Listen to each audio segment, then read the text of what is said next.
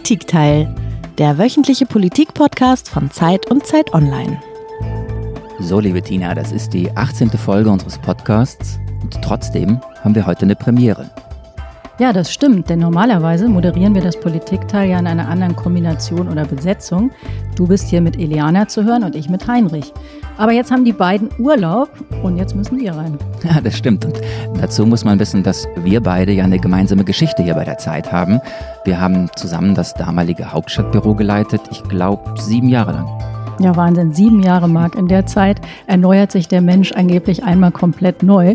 Und wir haben damals immer gesagt, wir sind die einzige Doppelspitze im Journalismus, die nicht daran arbeitet, sich gegenseitig abzusägen, sondern die miteinander arbeitet. Und deswegen bin ich heute mal total gespannt, ob das auch beim Podcast funktioniert und was wir beide hier in der kommenden Stunde so hinzaubern. Ich glaube schon.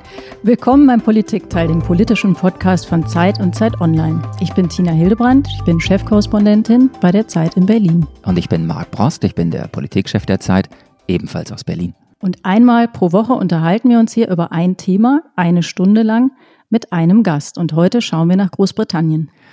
Oh Boris, was ist bloß mit den Briten los, wollen wir fragen. Denn ausgerechnet das ehrwürdige Großbritannien hat sich in den letzten Corona-Monaten zu einem der am schlimmsten gebeutelten Länder entwickelt. Aber wer genau ist eigentlich der Mann, der das vermasselt hat? Ja, wofür steht Boris Johnson politisch? Was für eine Art Konservativer ist der britische Premier und was ist sein Programm?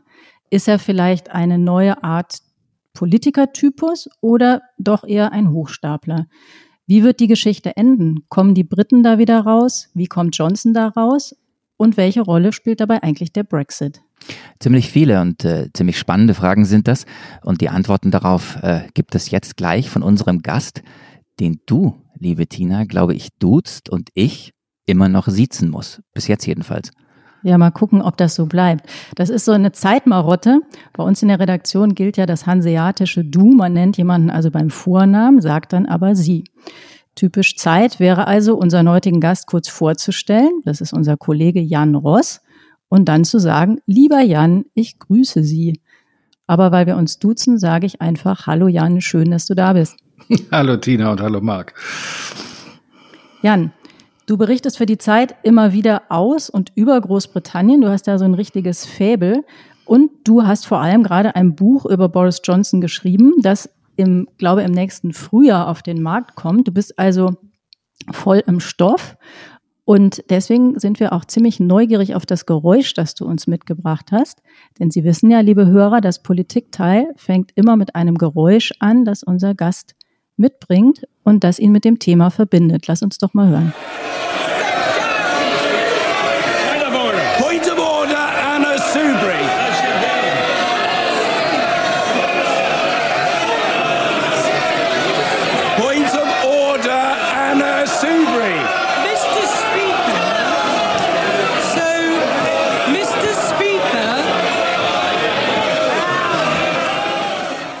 Ja, das klingt ja fast irgendwie wie so ein Pferderennen oder so. Jedenfalls eine ziemlich laute Veranstaltung. Äh, Jan, was war das? Ja, der eine oder andere hat vielleicht durch den Lärm hindurch das Wort äh, Mr. Speaker gehört. Und ähm, Speaker, das ist der Unterhausvorsitzende, der Sprecher. Das heißt, was wir gehört haben, ist eine Szene aus dem britischen Unterhaus, aus der wichtigsten Kammer des äh, Parlaments. Äh, und das ist normalerweise eine laute Veranstaltung. Also im Unterhaus wird ähm, viel geschrien, was unter anderem damit zusammenhängt, dass man im Unterhaus nicht klatscht. Äh, das heißt, die Beifallsbezeugungen ebenso wie die Unmutsbezeugungen müssen durch Zurufe geleistet werden. Man, was, es gibt auch andere Dinge. Man kann zum Beispiel mit der Tagesordnung in der Hand fuchteln. Ähm, da sieht man manchmal so einen weißen äh, Blätterwald. Ähm, das sind die üblichen parlamentarischen Sitten. Also es wird mehr gebrüllt als anderswo. Äh, allerdings ist das Unterhaus in diesen Monaten etwas leiser, denn es muss natürlich genauso wie wir alle und wie alle Parlamente überall in der Welt äh, Social Distancing betreiben. Und auch das ist etwas, was in Großbritannien im Parlament ein bisschen andere Folgen hat als anderswo. Denn wenn man sich das mal anguckt, während des Brexit haben ja viele Leute auch in diese, im Fernsehen ständig in diese Kammer hineingeschaut. Die ist wahnsinnig eng. Wenn alle Abgeordneten da sind, dann finden nicht alle einen Sitzplatz. Das ist bewusst so gemacht, dass Leute stehen sollen, dass sie sich drängen sollen. Und das geht natürlich alles im Augenblick nicht.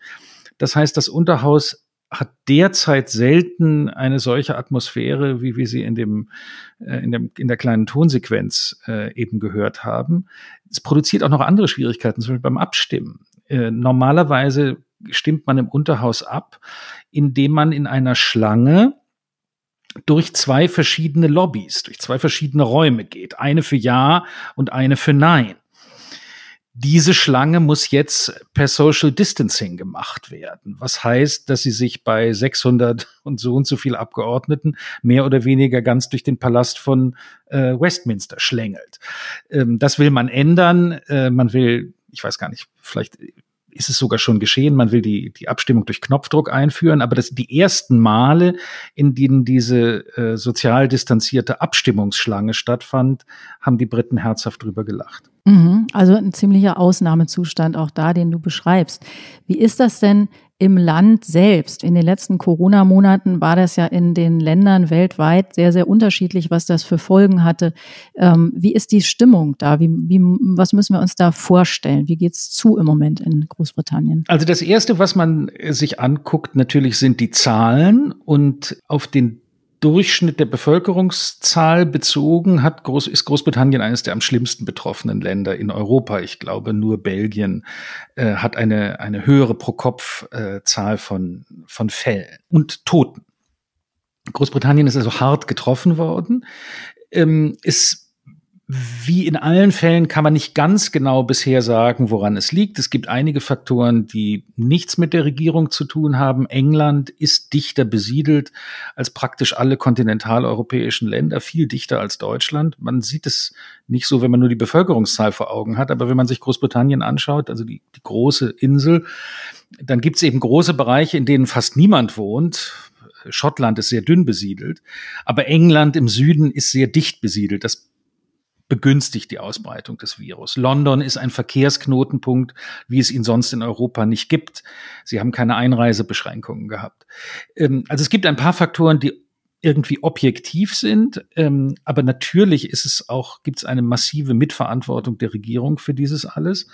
Ähm, Großbritannien ist langsam aus den Hufen gekommen, was äh, Corona angeht das Gesundheitswesen ist überhaupt unterfinanziert und teilweise dysfunktional. Also es gibt auch einen erheblichen Anteil an öffentlicher oder institutioneller äh, Schuld und es wird sicherlich einen Untersuchungsausschuss geben, in dem das in den nächsten Monaten irgendwann gründlich aufgearbeitet wird. Über Schuld und Verantwortung wollen wir in der nächsten Stunde reden, lieber Jan, und auch über die Frage, welche äh, Rolle und Verantwortung der Mann an der Spitze des Landes hat, der Premierminister. Ich würde ganz gern kurz noch einmal bei der, bei der Stimmung im Land bleiben. Ich hatte mir, weil Sie gerade die Dimension angesprochen haben, ich hatte mir die aktuellen Zahlen rausgesucht. Dazu muss man sagen, wir nehmen diesen Podcast am Donnerstag auf. Also Stand heute haben wir in Großbritannien 286.979 bestätigte Corona-Fälle und äh, Todesfälle 44.500 17. Und das ist eine enorme Zahl, gerade im europäischen Vergleich. Was wir gleichzeitig erleben im Augenblick ist, dass in anderen Ländern Europas, wir haben heute Nacht Bilder aus äh, Serbien gehabt, Menschen auf die Straße gehen, weil sie gegen Corona-Maßnahmen protestieren, weil ihnen der Lockdown zu, zu eng und zu harsch ist. Also es, die Stimmung wird aufgerauter in anderen Ländern. Wie ist, wenn Sie auf Großbritannien schauen, die Stimmung im Land, was Corona und Maßnahmen angeht? Die Briten haben, nachdem sie, wie ich sagte, langsam aus den Hufen gekommen sind, haben dann in der Bevölkerung ähm, eine sehr disziplinierte Lockdown-Haltung ähm, eingenommen. Also die Leute sind weitgehend zu Hause geblieben. Der Lockdown war in den Vorschriften nicht so dramatisch wie in Italien oder Spanien oder Frankreich, aber er wurde sehr diszipliniert eingehalten.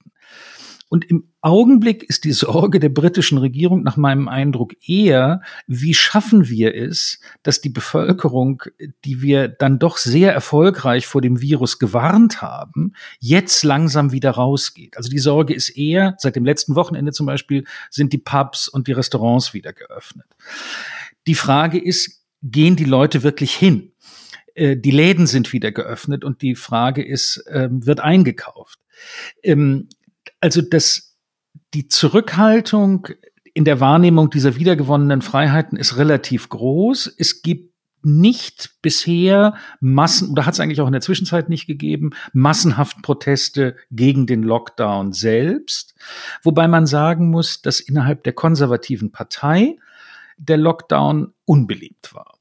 Aber das ist, soweit ich sehe, mehr eine Stimmung unter den Abgeordneten gewesen, die natürlich stark an die, an das Business in ihren jeweiligen Wahlkreisen gedacht haben und weniger das Gefühl der Mehrheit der Leute, die durch relativ generöse, kurzarbeitsartige ähm, Regelungen in dieser Zeit ganz gut in Lohn und Brot gehalten wurden und daher den, den unmittelbaren Einbruch nicht so massiv gespürt haben wie zum Beispiel amerikanische Arbeitnehmer, die ja gleich auf der Straße saßen.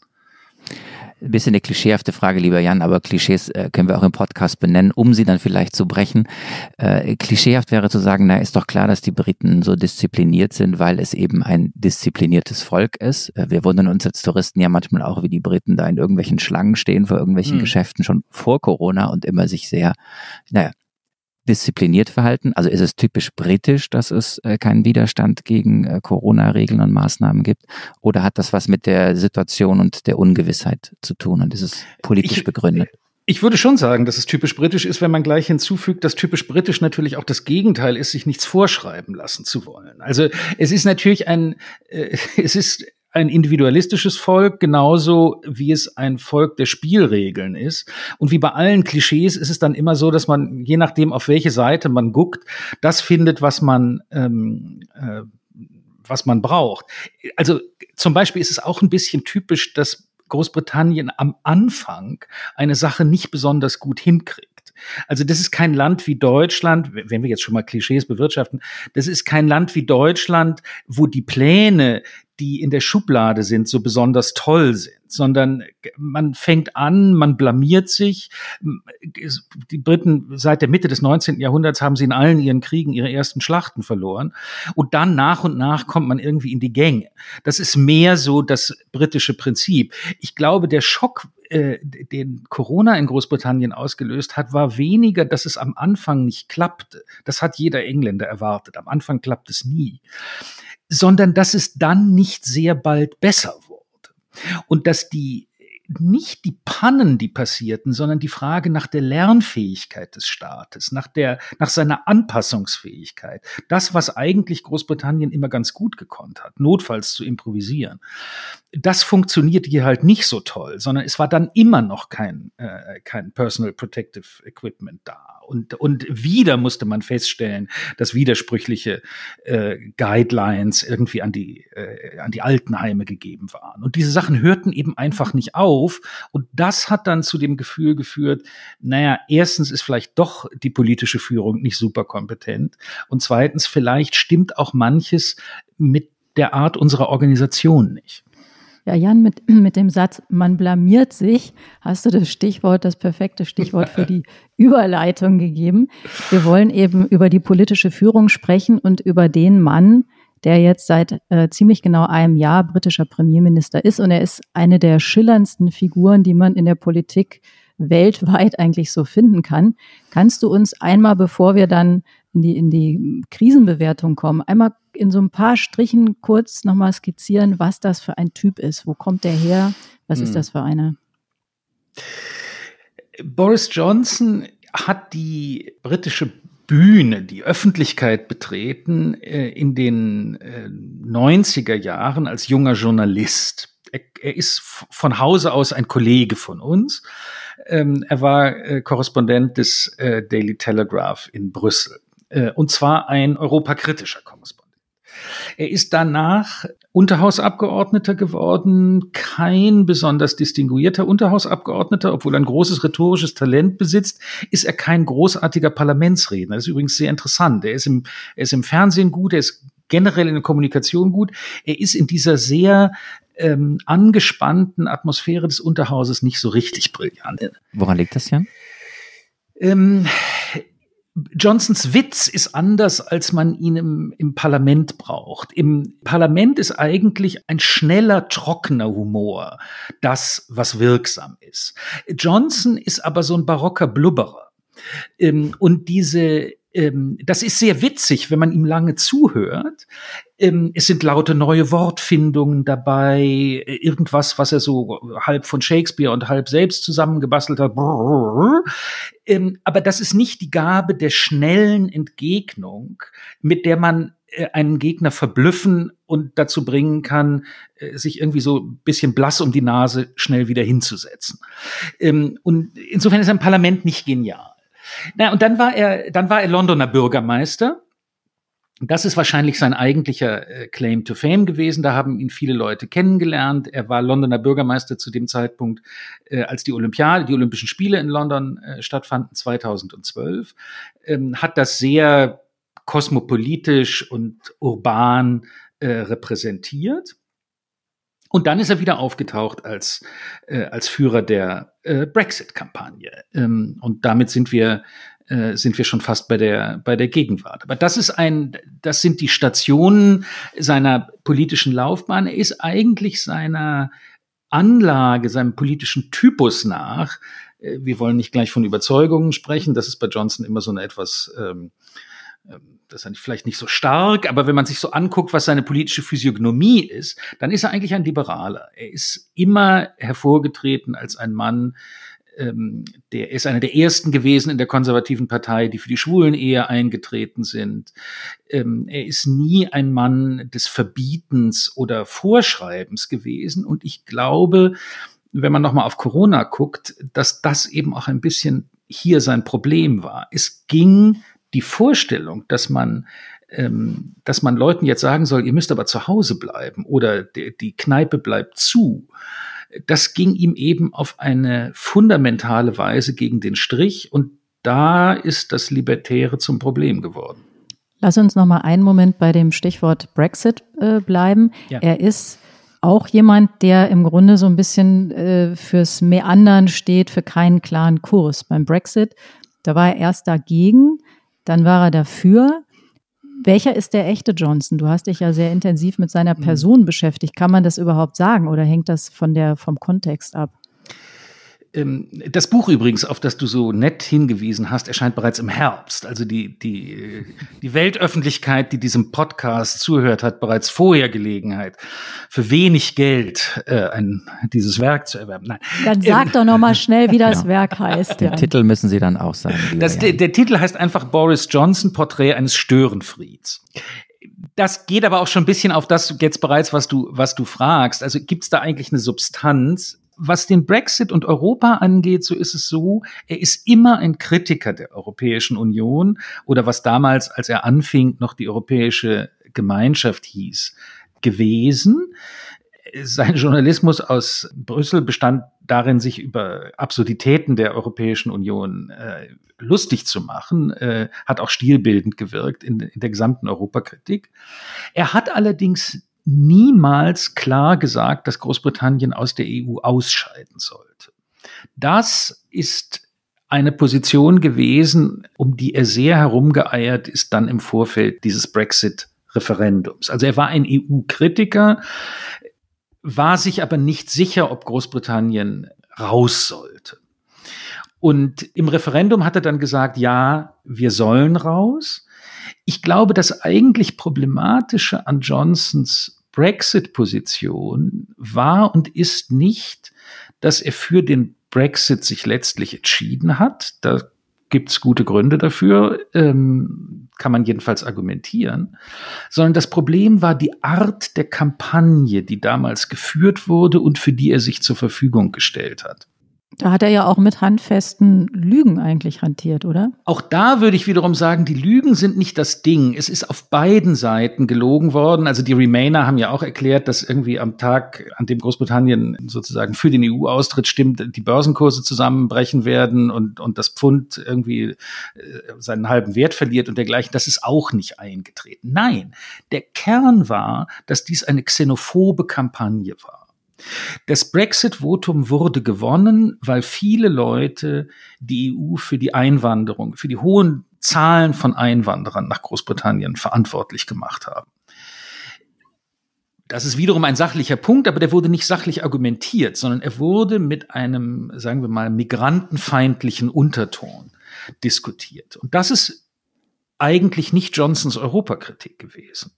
Johnson so wie er vorher argumentiert hat, hat die äh, Europäische Union angegriffen, weil sie undemokratisch ist, weil sie zentralistisch ist, weil sie zu klobig, langweilig und bürokratisch ist. Plötzlich war er der Frontmann einer Kampagne, die eigentlich fremdenfeindlich war. Aber es hat ihn nicht gestört, offensichtlich. Ja. Nein, und das hat ihn, äh, oder wenn es ihn gestört hat, hat er es eben äh, geschluckt. Und das ist das, was an dieser Kampagne, glaube ich, das ist, was an ihm hängen bleibt, dass er sich zum Aushängeschild eines Referendumswahlkampfs gemacht hat, der argumentiert hat in einer Weise, wie er es nach seinen eigenen vorherigen Grundsätzen eigentlich nicht hätte zulassen dürfen. Wir sind noch bei der Charakterisierung oder sehr interessanten Beschreibung von, von Boris Johnson. Ähm, dazu muss ich sagen, dass ich den Titel Ihres Buches, das wir jetzt zum dritten Mal in diesem Podcast erwähnen, lieber Jan, dass ich den Titel gerade zum ersten Mal gehört habe. Ich wusste das nicht. Und mir sind zwei spontane Fragen eingefallen, die ich, die ich Ihnen gern stellen würde. Wenn Sie äh, sagen, dass er ist der Störenfried, dann würde mich interessieren, wen oder was er eigentlich stört und warum es funktioniert. Wen oder was stört der Störenfried? Er hat sowohl sowohl England als auch Europa aufgestört. Das ist, glaube ich, die, äh, das, was dahinter steckt. Johnson ist ja kein äh, typischer Politiker. Er ist in gewisser Weise eine, äh, viel eher eine Künstlernatur oder äh, wie immer man das nennen will, aber er ist, er ist kein, kein typischer Karrierepolitiker. Ähm, und sein Erscheinen hat die britische Politik gründlich durcheinander geworfen. Und sie hat eben auch die europäische Politik gründlich durcheinander geworfen. Äh, denn was immer, da darf man sich keine Illusionen hingeben, was immer für ein künftiges Verhältnis zwischen Großbritannien und der EU ausgehandelt wird, natürlich ist dies ein tiefer Einschnitt und ich glaube nicht, dass er auf absehbare Zeit rückgängig gemacht werden kann. Also es gibt ja viele Leute, die denken, ja, wenn die Briten sehen, dass es nicht funktioniert, dann sind sie vielleicht in sechs oder acht oder zehn Jahren wieder da. Das halte ich für sehr, sehr unwahrscheinlich, selbst wenn es nicht gut klappt. Warum funktioniert das? Ich glaube, Johnson hat früher als andere, als das noch gar nicht so, so en vogue war, das Unterhaltungsbedürfnis, das unbefriedigte Unterhaltungsbedürfnis als Kern des politischen Publikums erkannt. Ähm, wenn man es jetzt in so einen großen historischen Rahmen setzen will, könnte man eben sagen, dass eigentlich eben 1989 und durch das Verschwinden des Systemkonflikts und so weiter irgend so ein Vakuum entstanden ist. Muss man jetzt auch gar nicht so groß historisch erklären, aber Johnson ist der Erste gewesen, der diesen Unterhaltungsaspekt ähm, absolut ins Zentrum seiner, seiner politischen Person gestellt hat, und zwar mit einem interessant, mit einer interessanten Drehung. Nämlich, dass er nicht einfach ein guter Performer in den Medien ist. Das ist jemand wie Tony Blair auch äh, gewesen, der eigentlich sozusagen in Großbritannien die Fernsehpolitik erfunden hat. Sondern dass Johnson das Lustigmachen über sich selbst und die Blamage, wir sprachen von der Blamage, als eine Waffe erkannt hat. Es war plötzlich nicht mehr wichtig, ob man, es war nicht mehr schädlich, wenn man sich blamierte. Es war so, war völlig okay, denn es kam nur auf die Aufmerksamkeit an, die das generierte. Und dieser neue Typus, das ist, glaube ich, das, was ihm seinen Erfolg gebracht hat. Jan, da schließt sich für mich eine weitere Frage an, Du beschreibst ihn im Grunde als so eine Art Performance-Künstler. Die Stichworte Unterhaltung sind gefallen. Er ist auch mal als Clown bezeichnet worden von jemand. Das erinnert uns an italienische Politiker. Ist er so ein Typ wie Trump? Das klingt so ein bisschen so. Also mit der Unterhaltung gibt's auf jeden Fall eine Verwandtschaft. Trump, glaube also ich. Mit anderen Worten ist er ein gefährlicher Populist. Das ist ja abgesehen von dem Unterhaltungsaspekt der politische Kern. Also, also da glaube ich, würde da würde ich dann zwischen den beiden unterscheiden, aber man kann schon, ich komme auch gleich noch darauf, aber man kann schon einmal für einen Augenblick festhalten, dass natürlich auch bei Trump dieser Unterhaltungsaspekt eine ungeheure Rolle spielt. Das vergessen wir immer. Wir sehen den immer so mit rechts und so weiter, aber in erster Linie ist er eben amüsant für viele Leute. Der Unterschied ist, also jetzt mal so ein bisschen plakativ gesagt, Trump ist ein schwarzer Unterhalter, ähm, Johnson ist ein weißer Unterhalter. Also das, das Element des Bösartigen, das für Trump charakteristisch ist, das fehlt bei Johnson. Äh, auch wenn man seinen Humor analysiert, wird man feststellen, dass in der Regel ein Element der Selbstironie dabei ist. Er lacht über niemanden so viel wie über sich selbst. Das findet man nun bei Trump überhaupt nicht. Also dieser Aspekt des Ressentimentgetriebenen, der bei Trump so stark ist, dass eigentlich äh, Aggression äh, die Hauptenergie ist, äh, das fehlt bei Johnson. Marc, Unterhaltung ist das Stichwort. Wir könnten jetzt eigentlich zu unserer Rubrik kommen, die die Hörer und Hörerinnen kennen, die Flop 5, aber Genau, machen wir diese Woche nicht. Eigentlich äh, sozusagen würde an dieser Stelle im Politikteil die Flop 5 kommen. Sie kennen diese Rubrik. Wir haben uns den anderen Blick vorgenommen. Wir wollen weg von Generalisierungen und Klischees. Wir wollen immer wieder fragen, ob die Dinge nicht auch ein bisschen anders sind, äh, als wir sie bislang diskutiert haben. Deswegen haben wir diese Rubrik, das Format, mit dem wir ganz bewusst ein paar Klischees brechen wollen, die Flop 5. Eigentlich. Denn heute machen wir es alles ein bisschen anders. Äh, diesmal haben wir nicht nur ein neues Moderatoren-Duro, sondern eben auch eine neue Rubrik oder eine kleine andere Form. Äh, Tina, du kannst es erklären. Ja, bei, bei so einem prallen, schillernden Typen hatten wir überlegt, dass es doch eigentlich ähm, vielleicht interessanter wäre, fünf Fun Facts über Boris Johnson. Meinst du mit prall und schillernd jetzt Jan oder Boris Johnson? beide natürlich, Marc, beide. ähm, wir haben uns jedenfalls überlegt, dass vielleicht ähm, Fun Facts spannender wären und auch unterhaltsamer. Wir wollen ja unsere Hörer auch unterhalten. Ähm, haben aber schnell festgestellt, Facts sind auch, auch äh, nicht groß genug für diesen prallen Typen. Ich rede jetzt von Boris Johnson. Und ähm, haben uns auf fünf kleine Fun Stories verständigt. Denn Jan steckt natürlich voll mit Geschichten über den prallen Boris Johnson. Und Jan, was ist, was ist deine erste Fun-Story für uns? Ja, die erste Fun-Story ist die Tatsache, dass Boris Johnson der einzige westliche Regierungschef ist, von dem man sich ein Tondokument anhören kann, auf dem er mit einem Freund über das Zusammenschlagen eines Journalisten äh, diskutiert. Dieser Freund Darius Guppy ist ein Bekannter von Johnson aus ein Mitschüler aus Eton gewesen, aus der Elitenschule Eton. Sie sind auch in äh, Oxford zusammen gewesen. Und der kriegte Ärger mit einem äh, Journalisten, der über ihn recherchierte und rief dann Johnson an, ob er, Johnson, die Adresse dieses Mannes rauskriegen könne. Der solle Besuch bekommen, irgendwie so von so ukrainischen Rausschmeißertypen oder sowas, und den wolle man eben so ein bisschen äh, zurechtrücken. Und dann kann man eben hören, wie Johnson fragt, aber dem soll doch hoffentlich nichts Schlimmes passieren oder so. Nein, nein, nein, nichts Schlimmeres, als was dir im Rugby passiert ist, wenn du mal ein paar Rippen gebrochen hast oder so.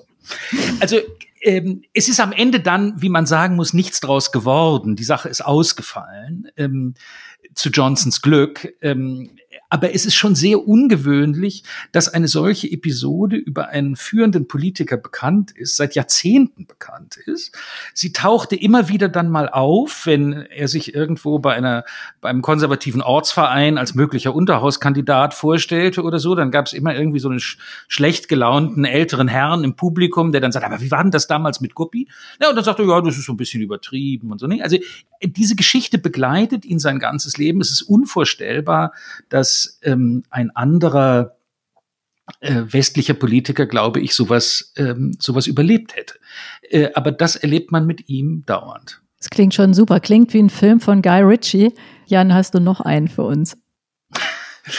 Ja, es gibt auch ernstere politische Geschichten. Äh, also zum Beispiel ist Johnson der Mann gewesen, der mit einer gewissen, gewissen Überzeugungskraft behaupten kann, dass er das dänische Nein im Maastricht-Referendum 1992 zustande gebracht hat. Nun fragt man sich, wie kann ein damals noch englischer Journalist, er war damals Korrespondent in Brüssel, die Dänen dazu bringen, gegen den Maastricht-Vertrag zu stimmen. Ähm, die Geschichte geht so, dass 1992 hatten die äh, europäischen Staaten den Maastricht-Vertrag ausgehandelt. Er war aber in verschiedenen, musste in verschiedenen Ländern durch Volksabstimmung ratifiziert werden, darunter Dänemark. Wenige Wochen bevor diese Abstimmung anstand, publizierte Johnson einen Artikel, in dem er die Pläne des damaligen Kommissionspräsidenten Delors für ungeheuerliche superstaatliche Verwandlungen der EU darstellt. Also Delors wolle sich in eine Art äh, europäischen Staatspräsidenten verwandeln, das nationale Veto der Regierungen solle abgeschafft werden. Äh, also große zentralistische Pläne für die Zukunft Europas. Ähm, der Daily Telegraph publizierte das auf seiner Titelseite, der Delors-Plan zur Herrschaft über Europa. Und die dänischen Euroskeptiker, die nach einem Argument suchten, um der dänischen Bevölkerung nahezubringen, dass sie diesen Maastricht-Vertrag ablehnen sollten, griffen wie verrückt nach diesem Artikel. Der wurde massenhaft kopiert und in Kopenhagen rumgereicht. Äh, die Leute hefteten ihn an ihre Plakate, wenn sie bei ihren Demonstrationen unterwegs waren.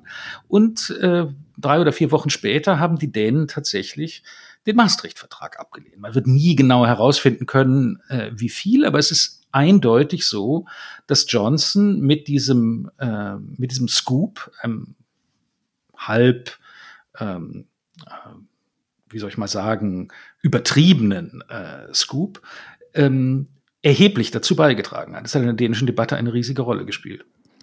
Wir sind immer noch auf der Suche, wer oder was dieser Mann eigentlich ist, was ihn umtreibt und wofür er wirklich steht. Ähm, dazu haben jetzt auch diese beiden Fun-Stories beigetragen, lieber Jan, die Sie uns erzählt haben, die ja auch in Wahrheit nicht nur Fun waren, sondern politisch hochrelevant und fast auch dramatisch, jedenfalls in ihren Konsequenzen.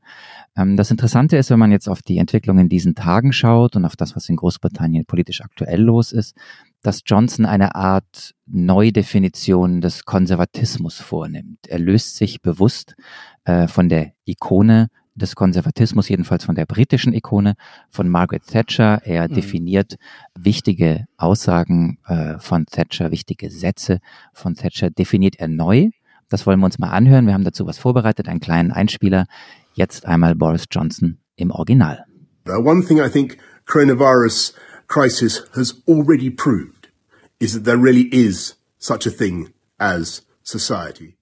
There really is such a thing as society, sagt Boris Johnson. Und das hat in England, in Großbritannien eine große Bedeutung.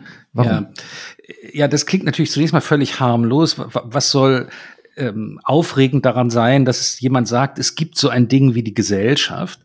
Dazu muss man wissen, dass politikinteressierte Briten sich bei diesem Satz daran erinnern, dass Margaret Thatcher 1987 das genaue Gegenteil behauptet hat. Sie hat in einem Interview gesagt, es gibt dieses Ding namens Gesellschaft nicht. Es gibt nur Individuen und Familien.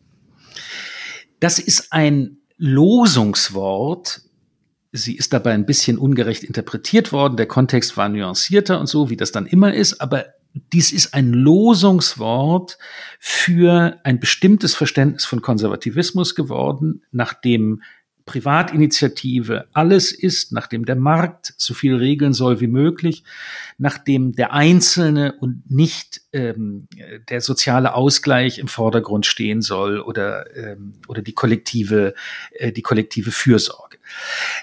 Und in dem Tondokument, äh, das, äh, das ihr eben gespielt habt, tritt Johnson dem direkt entgegen. Ist übrigens auch der interessant der Kontext, in dem das entstanden ist. Das ist eine auf dem Handy aufgezeichnete Videobotschaft aus der Zeit, als er sich das Coronavirus eingefangen hatte und in Downing Street in Quarantäne war.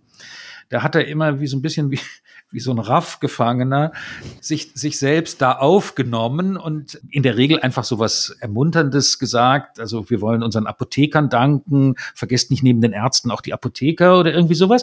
Und dann war aber eben auch dieser Satz dabei, mit dem er quasi nebenbei vom Krankenlager eine ganze Ideologie abräumte. Und das ist nicht einfach nur so ein Einfall gewesen, sondern wenn man sich anschaut, wie die britische Regierung operiert, was sie sich äh, vorgenommen hatte bereits vor der Corona-Krise und wie sie jetzt auch in der Corona-Krise agiert, dann sieht man, dass ein ungeheures Maß an Staatsengagement und Staatsintervention mobilisiert wird. Wir hatten am Anfang schon kurz darüber gesprochen, über diese ganzen kurzarbeitsartigen Möglichkeiten, die für, die für Arbeitnehmer jetzt geschaffen wurden. Das gibt's eben alles in Großbritannien von Gesetz wegen und automatisch nicht. Das funktioniert nicht wie bei uns, dass das sozusagen Dinge sind, die man aus dem Regal nimmt, Instrumente, die fertig sind, sondern der englische Staat hat die ad hoc jetzt schaffen müssen und dafür Milliarden von, äh, von Pfund in äh, Bewegung gesetzt. Und so sollen große Investitionen folgen in die öffentliche Infrastruktur, in die ökologische Gebäudesanierung nicht zufällig äh, reden die im Augenblick so viel von Franklin Roosevelt, ähm, dem amerikanischen Präsidenten, der das in den 30er Jahren in den USA gemacht hat, wurde damals New Deal genannt. Das heißt, man versucht mit einem gewaltigen öffentlichen Investitionsprogramm Großbritannien zukunftsfähig zu machen, die sozialen Gegensätze auszugleichen. Und das ist alles ein äh, Programm, wenn man vor 30 oder 40 Jahren gesagt hätte, dass ein konservativer britischer Premierminister das macht, äh, dann wäre man für verrückt gehalten worden. Ist das denn ein ähm, Reflex auf ähm, Corona und das, was durch Corona jetzt verursacht wurde? Oder hat Johnson schon vorher an, an einem Linksruck, wir, also ja. wir würden sowas immer Linksruck nennen, der Konservativen gearbeitet? Ist ja. das schon ein länger angelegtes Programm? Das ist das Programm, mit dem er bereits seinen Wahlsieg im Dezember errungen hat. Er hat ja einen, einen haushohen, zu einer Unterhausmehrheit von 80 Stimmen führenden Wahlsieg Ende letzten Jahres errungen. Und das war damals bereits das Programm. Das hängt damit zusammen, dass durch den Brexit die Konservativen in England äh, an eine Art neue Wählerschaft gekommen sind. Das muss man sich vor Augen führen. Die Brexit-Wähler zu großen Teilen stammen die aus der alten Industriearbeiterschaft. Das sind viele Leute, die gar nicht mehr als Industriearbeiter arbeiten. Viele haben ihre Jobs verloren, viele sind Rentner. Ähm, aber es ist ein Segment der Bevölkerung, das normalerweise nicht konservativ gewählt hat, sondern eher Labour. Das aber nicht einverstanden war damit, dass Labour zum Brexit eine so unklare Haltung und insgesamt eher eine Blockadehaltung hatte. Also die Labour-Führung, sie haben immer so ein bisschen rumgeeiert, aber die Labour-Führung war eher skeptisch, was den Brexit angeht. In dieser jetzt reden wir mal unpräzise englischen Arbeit, in diesem englischen Arbeitermilieu ist der Brexit aber populär. Das heißt, diese Leute haben bei der letzten Wahl zu großen Teilen für Johnson äh, gestimmt. Und für die muss er jetzt was tun. Das sind Wähler vor allem im Norden und in Zentralengland, äh, nicht so sehr in London, nicht so sehr im reichen Südosten des Landes. Und denen muss er Sozialpolitik bieten. Das sind keine Leute, denen man mit einem Programm schlanker Staat, Steuern runter, Globalisierung, Fenster und Türe alle aufmachen, denen man damit einen großen Gefallen erweist. Das heißt, es gibt einen auch aus wahlstrategischen Gründen einen Zwang, diese neue Wählerschaft zu bedienen. Das war vor Corona bereits im Gange und das wird jetzt noch verstärkt. Jetzt einmal mit dem deutschen Blick auf Großbritannien geguckt und auch mit dem Blick äh, dreier Politikjournalisten, die, die in Deutschland die Entwicklung, die innenpolitische Entwicklung ja auch sehr lange beobachtet haben. Das, wir, wir drei, Jan und Tina, wir haben ja erlebt, ähm, wie Angela Merkel die CDU sozialdemokratisiert hat und jetzt sehr pauschal formuliert etwas nach links gerückt hat, jedenfalls wieder mehr in die, in die Mitte äh, und auch eine andere Form von Sozialpolitik gemacht hat. Und das hat was mit der SPD gemacht.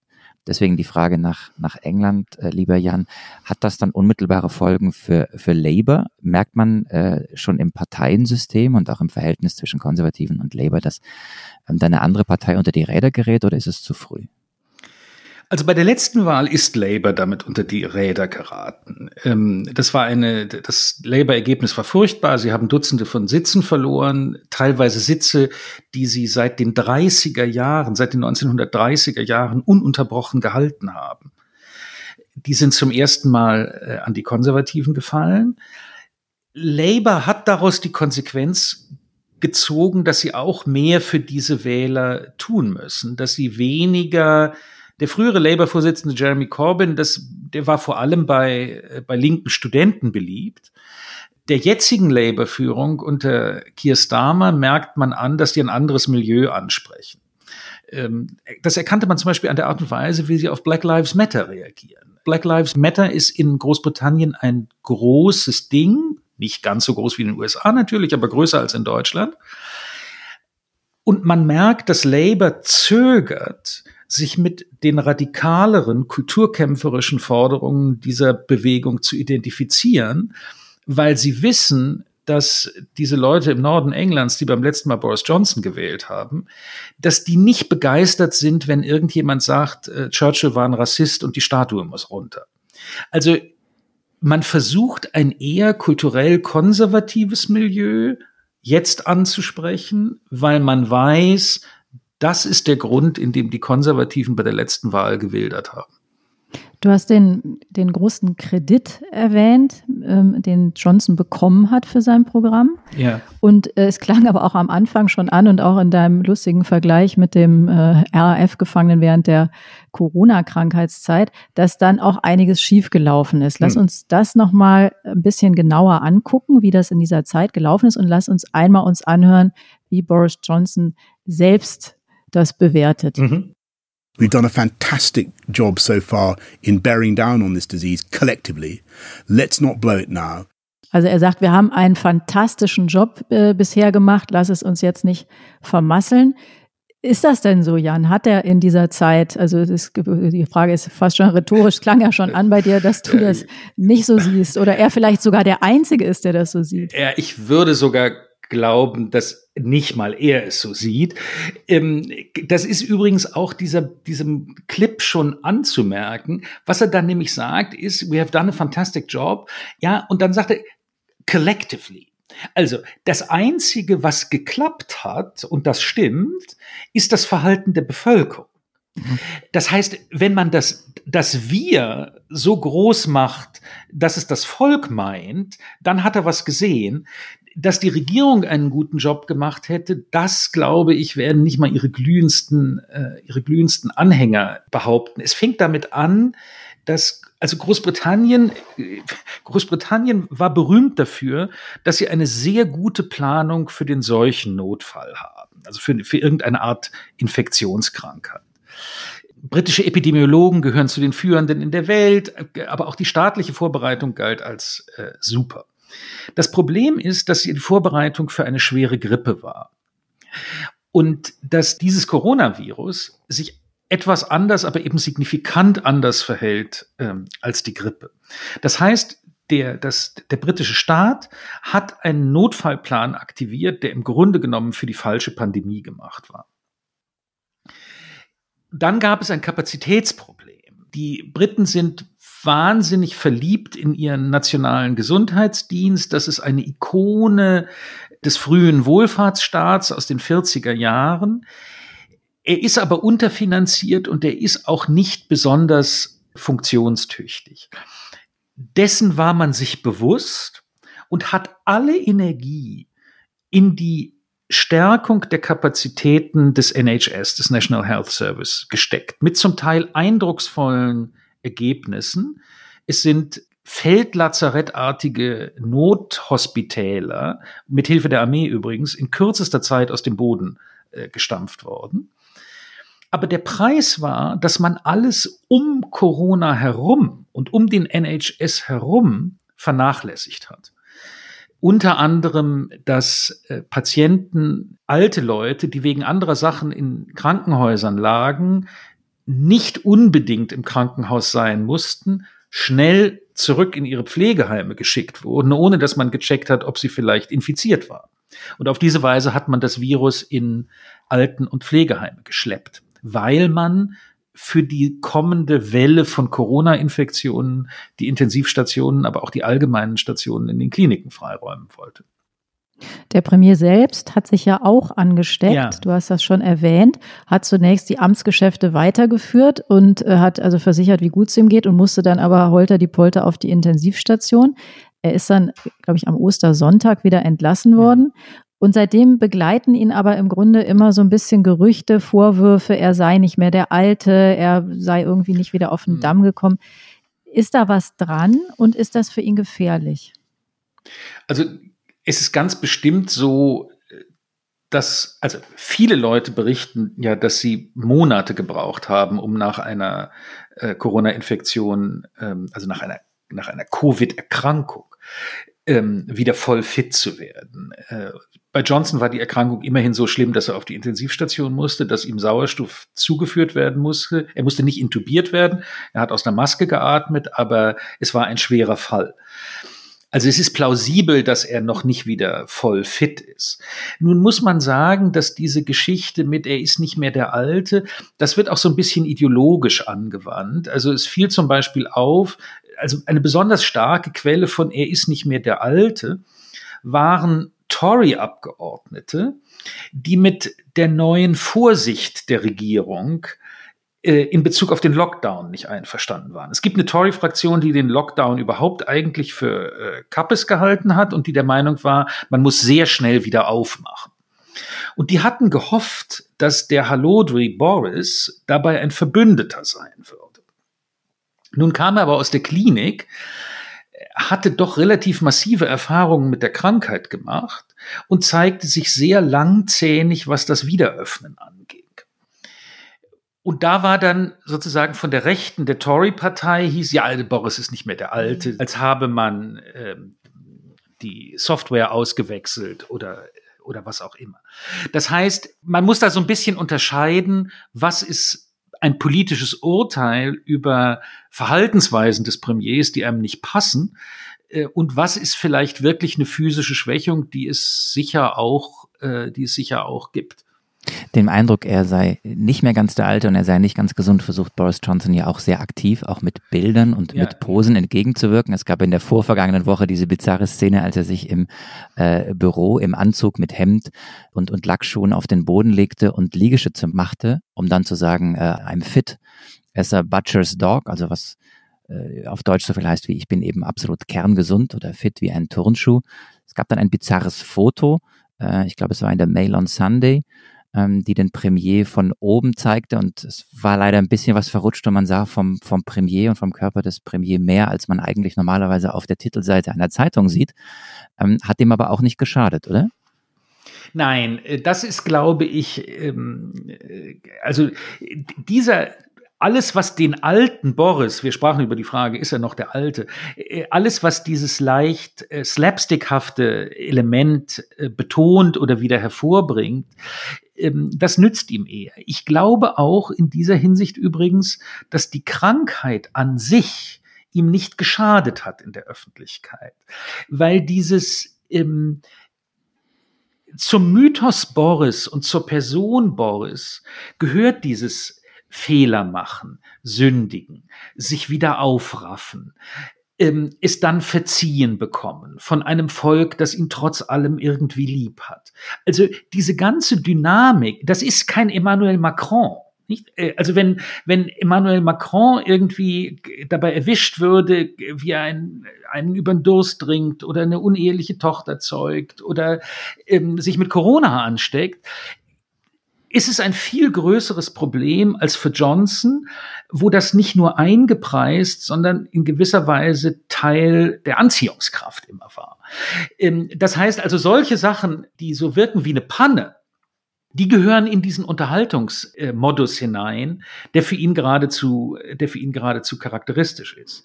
Ja, wir wollen uns gleich noch mal ein bisschen sein ähm, Umfeld und seine, seine politische Steuerung anschauen. Aber mir scheint, das ist jetzt ein guter Moment für eine weitere Fun-Story, nachdem Marc hier schon die Geschichten von dem Titelbild ausgepackt hat. Ja, also da wir vom Physischen sprechen, einer der großen journalistischen Erfolge Johnsons in seiner Brüsseler Zeit ist die berühmte Kondomgeschichte. Johnson hat aufgedeckt, dass die italienische Präservativindustrie bei den Brüsseler Regulationsbehörden in Verschiss geraten ist, weil italienische Kondome einen Maximaldurchmesser von 54 Millimetern statt der von der Europäischen Kommission geforderten 55 Millimeter hatten. Und er hat dann einen Sprecher der Europäischen Kommission aufgetan, den er dazu gebracht hat, sich tatsächlich ernsthaft zu diesem Thema zu äußern und zu sagen, ihm in die Kammer, äh, ins Mikro zu diktieren, das ist eine ernste Frage. Und dann drückt er sich so ein bisschen rum, es gehe um die Frage, ob es klemmt oder abrutscht. Und diese Geschichte hat ihm natürlich vor allem in Italien viel böses Blut äh, eingetragen, obwohl er hinzugefügt hat, dass die italienischen Längenvorschriften zum Präservativ über die europäischen Durchschnittsgrößen hinausgingen und insofern die italienischen Männer keinerlei Grund hätten, sich zu schämen und zu verkriechen. Ähm, also das war so ein bisschen Johnsons Brüssel-Berichterstattung, die, das eine ist sozusagen das Absurde und Lustige der Sache selbst, aber man muss, sich, man muss sehen, dass das ja Schule gemacht hat. Also die Art und Weise, wie der normale Europakritiker heute über Europa redet, die hängt immer mit solchen Sachen, mit Gurkenkrümmung oder solchen Dingen zusammen. Das heißt, dieses, die, der Diskurs, Europa regelt absurde Sachen auf absurde Weise, das ist nicht allein, ähm, aber zu großen Teilen eine Johnsonsche Erfindung. Das ist so der Moment, an dem ich mir jetzt wirklich gewünscht hätte, wir hätten keinen Podcast, also sprich nur Ton, sondern ausnahmsweise auch Bild, denn ähm, Tina hat sich hier quasi wirklich vor Lachen verbogen. Und Sie, lieber Jan, haben das mit einer großen Ernsthaftigkeit gerade erzählt, weil wir ja auch in einem ernsthaften politischen Podcast sind. Die nächste Fun Story, lieber Jan. Ja, de, de, die nächste Fun-Story ist eine, die, das ist die Sache mit dem Hai. Die, die Sache mit dem Hai ist deshalb interessant, weil sie eine prophetische Qualität für Johnsons Handhabung der Corona-Krise hat. Johnson hat mehrfach in Reden vor distinguiertem britischen Publikum ähm, eine Geschichte erzählt über den Film Der weiße Hai von Steven Spielberg. Ein Film, der davon handelt, dass, dass vor einem kleinen amerikanischen äh, Seebad eben so ein menschenfresserischer Hai unterwegs ist, der nach und nach da die Kurgäste anknabbert. Und der Bürgermeister dieses Seebades, Larry Vaughn, geistert durch diesen Film und erklärt immer, dass er alles nicht so schlimm. Äh, den Hai gebe es vielleicht gar nicht, das seien Gerüchte und so weiter und so weiter. Er tut alles, um den Strand offen zu halten. Und das Irre ist nun, dass Johnson jahrelang erklärt hat, dieser Typ, dieser Larry Vaughn, das sei eigentlich sein politischer Held. So müsse sich ein Politiker verhalten die Gefahr leugnen, diesen scheiß Health and Safety Experten, die einem erzählen wollen, dass das Leben Risiko ist, äh, risikolos ist, irgendwie eine Nase drehen und die Strände offen halten, damit die Leute sich amüsieren. Und es war natürlich die Geschichte, die jetzt in der Corona-Zeit ihm entgegengehalten wurde nach dem Motto, bist du wirklich Larry Vaughn? Das heißt, man sah hier, wie diese Identifikation mit dem, äh, mit dem politisch Unkorrekten oder mit dem äh, schlicht Frivolen, auf der er quasi seine gesamte Karriere gebaut hatte, äh, dann plötzlich zurückkam, um ihn zu beißen. Jetzt habe ich die ganze Zeit überlegt, wer eigentlich äh, damals in diesem Film im Beraterstab des äh, Bürgermeisters war. Es ist nämlich tatsächlich auch schon eine ganze Weile her, dass ich diesen Film gesehen habe. Daran sieht man, dass wir alle einen Ticken älter sind, lieber Jan. ähm, aber der Beraterstab von Johnson oder ein Berater von Johnson spielt ja in dieser ganzen aktuellen Affäre auch eine wesentliche Rolle. Da sprechen wir von Dominic Cummings, eine absolut schillernde Figur, auch prall und mhm. interessant, jedenfalls im deutschen Vergleich. Und wir wollen mal hören, äh, wie sich Cummings äh, zu seiner Affäre und zu seiner Rolle in dieser Krise geäußert hat. No, I don't. I don't regret um, what, what, I did. As, as I said, I think um, you know reasonable people may well disagree about how I th- thought about what to do in in, in, in, the, in, the, in these circumstances. But I think that I think that what I did was actually reasonable in these um, in these circumstances. So, da bedauert also jemand, der zum engsten Kreis des Premier gehört, äh, das, was er getan hat. Was hat er getan und was waren die Konsequenzen? Cummings hat sich, wir hatten das ja erwähnt, Johnson hat Corona gekriegt, um ihn herum haben viele Leute Corona gekriegt, so eben auch Dominic Cummings, sein wichtigster politischer Berater, sein Rasputin. Der Mann, der äh, schon eine entscheidende strategische Rolle bei der Brexit-Kampagne gespielt hat und heute die zentrale Figur in, in Downing Street 10 ist. Ähm, der wurde also auch krank und um seinen Sohn sicher versorgt zu haben, ist der mit seiner Frau diesem so und diesem Sohn zusammen im Auto 200 Kilometer durch England gefahren, um das Kind auf dem Grundstück der Schwiegereltern in der Betreuung zweier nicht zu lassen, weil er nicht sicher war, dass er und seine Frau, wenn sie krank werden, ähm, sich um den Kleinen kümmern können. Ähm, es gibt einen Streit darüber, ob das mit den Regularien vereinbar war, weil natürlich eigentlich gesagt wurde, jeder hat zu Hause zu bleiben, außer für lebenswichtige Besorgungen, medizinische Zwecke und dergleichen. Ähm, ich persönlich wenn ich mir das angucke, fand sein Verhalten nicht so völlig absurd, ähm, ist aber natürlich unter scharfe Kritik geraten. Eine Sache hat er gemacht, die wirklich bizarr war, der Cummings, nämlich in der Zeit, in diesen paar Tagen, die er dann da auf dem äh, Areal seiner äh, Schwiegereltern verbracht hat, haben die zusammen einen Ausflug gemacht zu einem Ausflugsziel, irgendwie ein paar Kilometer entfernt, wieder mit dem Auto. Das hätten sie nun bestimmt nicht machen sollen. Und dazu hat Cummings hin hinterher erzählt, das habe er gemacht, um seine Sehfähigkeit zu testen für die Rückfahrt nach London. Das ist natürlich eine Geschichte, die niemand geglaubt hat und die offenkundig gelogen war, die bis heute übrigens zu ständigen Witzen führt. Also immer wenn Cummings äh, Akten vorgelegt werden, sagt irgendein äh, Scherzbold in der Presse, äh, ob es das vielleicht auch in Blindenschrift gäbe oder so. Also Cummings und sein Augenlicht ist ein Running Gag geworden seit dieser, äh, seit dieser Tour. Also er geriet unter Druck zurückzutreten, wenn nicht wegen der Tour, dann wegen dieser absurden äh, Augenlichtexkursion hat sich geweigert und Johnson hat ihn gehalten.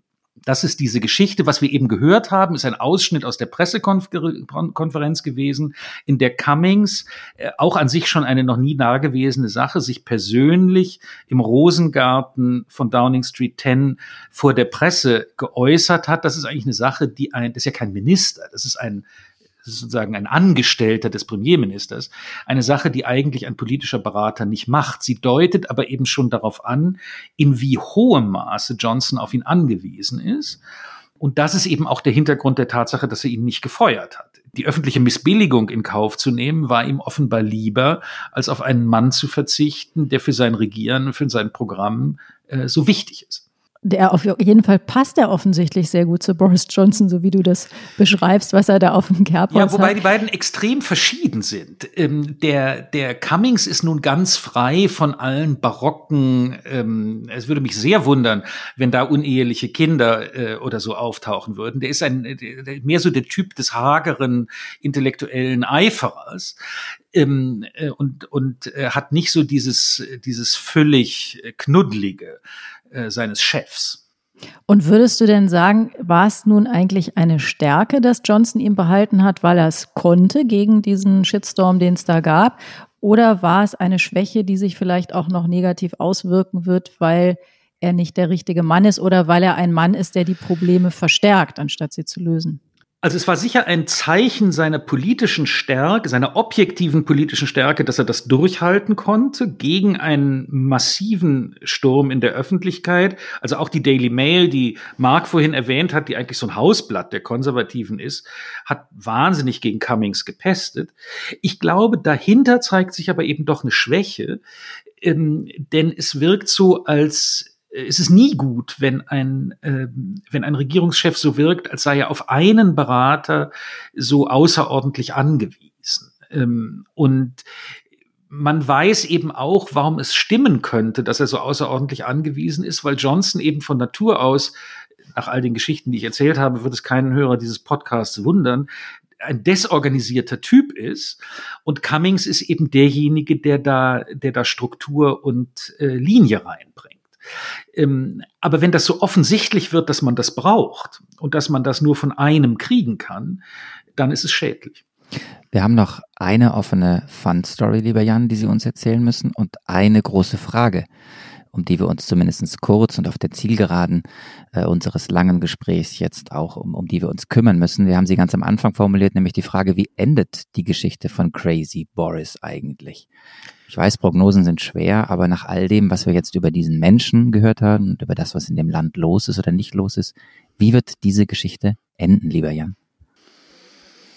Ja, also da ist tatsächlich natürlich ähm, meine, meine Vermutung so, so gut wie die von jedermann anders. Ich glaube, was man sagen kann ist, äh, Corona war ein schwerer Schlag. Die Tatsache, dass Johnsons letzter Wahlsieg so frisch zurückliegt und dass seine Parlamentsmehrheit so groß ist, nämlich 80 Stimmen, garantiert ihm eine zweite Chance. Also sein Schicksal, sein endgültiges politisches Schicksal wird sich entscheiden an der Frage, wie er Großbritannien aus alle diesem herausführen wird. Äh, übrigens auch, ob er es überhaupt herausführen wird. Es gibt Leute, die es für nicht ausgeschlossen halten, dass er einfach, wenn das zu lange geht, äh, dieser Marsch durch das Tal der Tränen, äh, die Lust verliert. Auch das ist nicht unvorstellbar.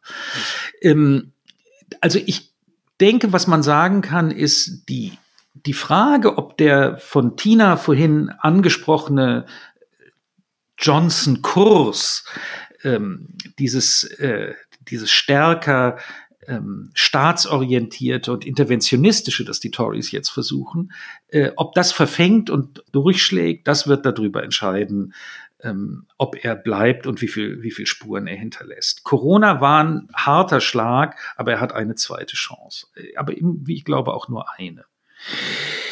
Ihr wolltet noch eine lustige Geschichte hören. Ähm, das ist jetzt, äh, da würde ich als letzte Geschichte eine erzählen, die gar nicht von ihn, gar nicht über ihn ist, sondern über seinen Vater, weil man nämlich erkennen kann, dass, dass das John Johnson typische in der Familie liegt. Der Vater war Angestellter bei der Weltbank und ist dort rausgeflogen wegen eines Aprilscherzes.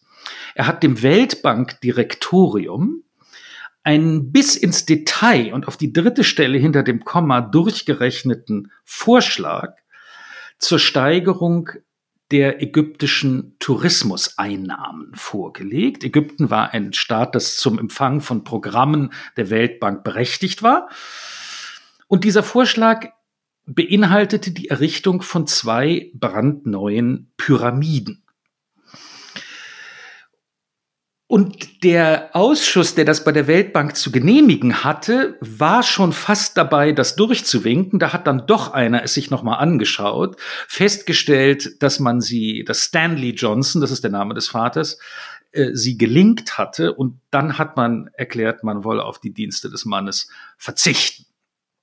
Also irgendwoher kommt es mit diesem äh, Johnsonismus und äh, ich glaube, es kommt vom Vater. Großartig. Das ist ja besser wird's, glaube ich, nicht. Man könnte sich vorstellen, dass Johnson vielleicht den Plan wieder aufgreift und noch eine Sphinx hinzufügt mit seinem Porträt. ja, Liebe Hörerinnen und Hörer, wir haben ja am Anfang alle erfahren, dass man im britischen Unterhaus nicht klatschen darf, um Zustimmung zu bekunden. Und Sie können auch nicht klatschen, weil wir Sie nicht hören. Aber Sie können uns wie jede Woche schreiben. Sie können ähm, uns loben, Sie können uns kritisieren, Sie können uns Vorschläge machen, Verbesserungen empfehlen. Und zwar an die E-Mail-Adresse daspolitikteil.zeit.de. Und Sie können auch jeden Tag den wunderbaren Podcast Was jetzt hören, den täglichen Nachrichtenpodcast von Zeit Online, wenn Ihnen die Zeit zu lange wird, bis zur nächsten Woche. Ja, und äh, jeder Gast, lieber Jan, bekommt äh, ja noch eine Tasse aus unserem Fanshop, eine Das Politikteil, eine Tasse. Wow. Ähm, ich erspare mir jetzt irgendwelche Wortspiele. Äh, ich kann Ihnen diese Tasse nicht geben, weil wir uns nur per Videokonferenz sehen, aber morgen in der Redaktion bekommen Sie sie tatsächlich. Ähm, wer ebenfalls eine Tasse möchte, kann sie bei uns im Fanshop bestellen. Die Adresse lautet shop.spreadshirt.de slash Zeit Podcasts. Äh, und ja, lieber Jan, ich habe es mir vorher aufgeschrieben, sonst könnte ich das nicht auswendig. Wir beide wissen nicht, liebe Tina, wer nächste Woche das Politikteil moderiert. Das heißt, wir wissen, dass Heinrich es moderiert. Der ist auf alle Fälle da. Ähm, und den Rest müssen wir dann noch ausknobeln, oder? Genau. Genau. Und eine Frage ist dann doch noch offen geblieben, lieber Jan, und die müssen wir nämlich jetzt klären.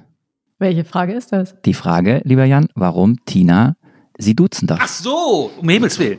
Ähm, äh, also Tina und ich kennen uns seit 100 Jahren, also ich seit 100 Jahren, Tina natürlich viel kürzer, aber wir, kennen, wir, kennen, wir kennen uns sehr lange.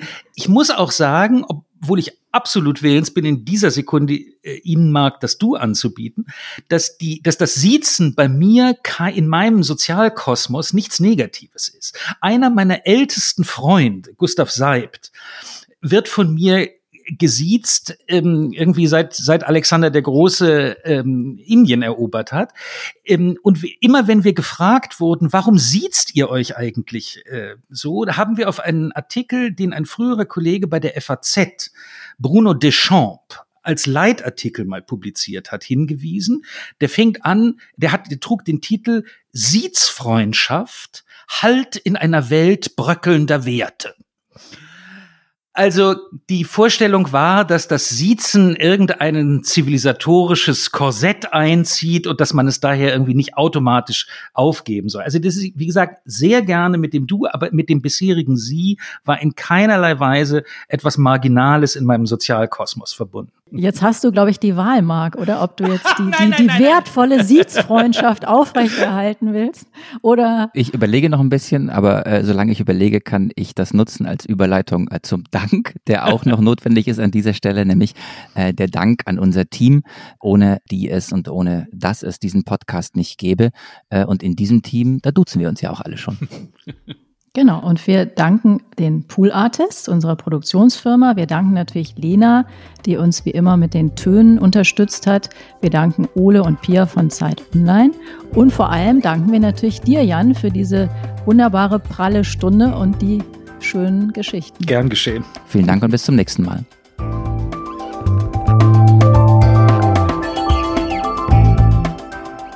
Das Politikteil ist ein Podcast von Zeit und Zeit Online, produziert von poolartists.de.